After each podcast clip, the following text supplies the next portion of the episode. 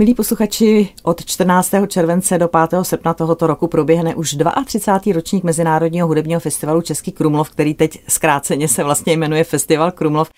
Nabídne 18 koncertů na 12 krásných místech a já jsem moc ráda, že více se dozvíme především od ředitelky festivalu paní Gabriely Rachidy. Dobrý den. Dobrý den. Která přivedla milého hosta, dirigenta pana Marka Štilce. Dobrý den. Dobrý den. Paní ředitelko, možná jenom tak na úvod ve stručnosti, proč jste přivedla právě pana dirigenta? Co tak významného na vašem festivalu provede? Plánujeme krásný projekt, který jsme měli již v myšlenkách eh, možná dva, tři roky a jsem moc ráda, že se letos podaří ho uskutečnit. A 21. července v 19.30 v zámecké jízdárně v Českém Krumlově provedeme koncert Il Boemo a Vranický, toto je jeho název, což napovídá tedy posluchačům, že zazní nejen hudba Vranického, ale i myslivečka, jak jinak se říká Il Boemo, což bylo teď často akcentováno právě ve filmu o myslivečkovi, který se nazývá festival Il Boemo. A my jsme původně s Markem mluvili o tom, že vznikla úžasná nahrávka eh, baletu od Vranického Lesní dívka, a takže to byl první takový ten impuls, že by bylo úžasné vlastně udělat obnovenou premiéru u nás na festivale. A posléze poté vlastně se trošku vyvíjela ta konverzace. Říkali jsme si, pojďme přidat i myslivečka a pojďme spojit tyto dva skladatele vlastně v jeden večer.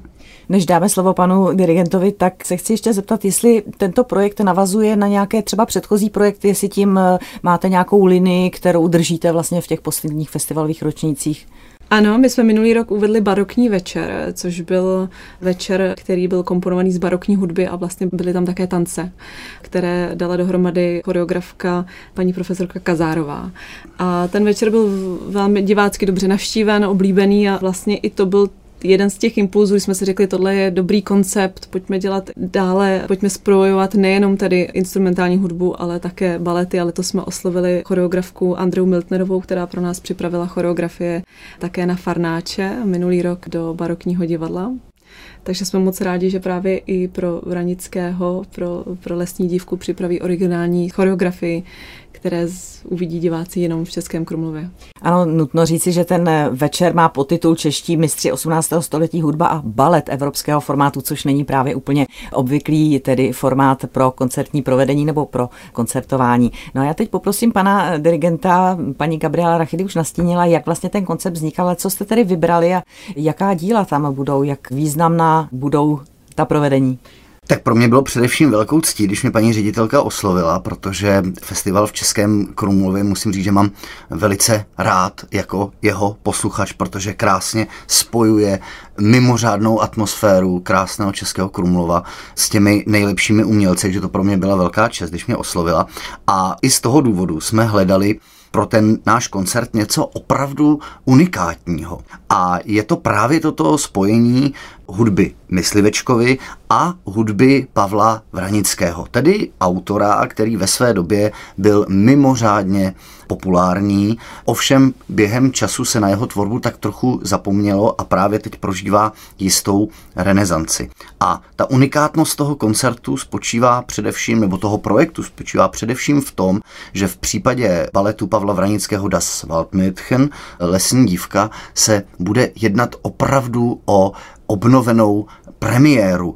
A ten koncert je vlastně koncipován speciálně pouze pro festival v Českém Krumlově, včetně toho, že máme opravdu unikátní choreografii paní Andrej Miltnerové, máme kostýmy zcela pro toto představení. Takže si myslím, že posluchači a diváci v tomto případě budou svědky opravdu mimořádné události. Vy říkáte, že nejenom Pavel Vranický, ale i Antonín, oba bratři Vraniční teď prožívají určitou renesanci. Je to také díky nahrávkám, které pořizujete průběžně v rámci té řady Češi ve Vídni, takže za to vám samozřejmě patří dík. A mě by zajímalo, jak vlastně starý je ten balet, jak stará je ta hudba, kterou teď posluchači vlastně na počátku 21. století uslyší a kdy měli možnost předtím ji kdy posluchači slyšet. Tak ten balet Pavla Vranického pochází z roku 1796. Ve své době se ve Vídni těšil mimořádné oblibě.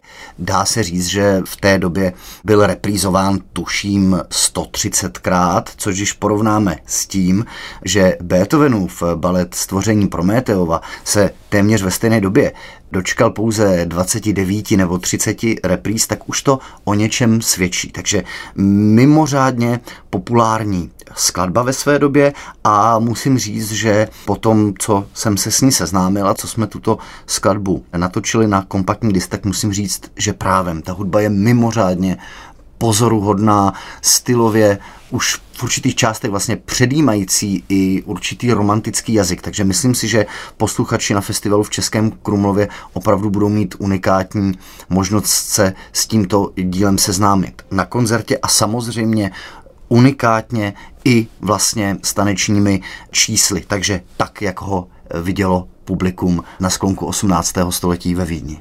Je určitě dobře, že se bratři Vraničtí nebo Vranický tady v tomto případě dostává trošku také na výsluní, protože Josef Mysliveček už si to své výsluní zpátky vydobil. Tady paní Rachydy už zmiňovala i ten film Il Boemo, který v poslední době vzbudil velký zájem, takže je pochopitelné, že Mysliveček už má to postavení více méně zajištěno a tu popularitu. Pane dirigente, mají něco společného Mysliveček s Vranickým? Našli bychom tam nějaké styčné body?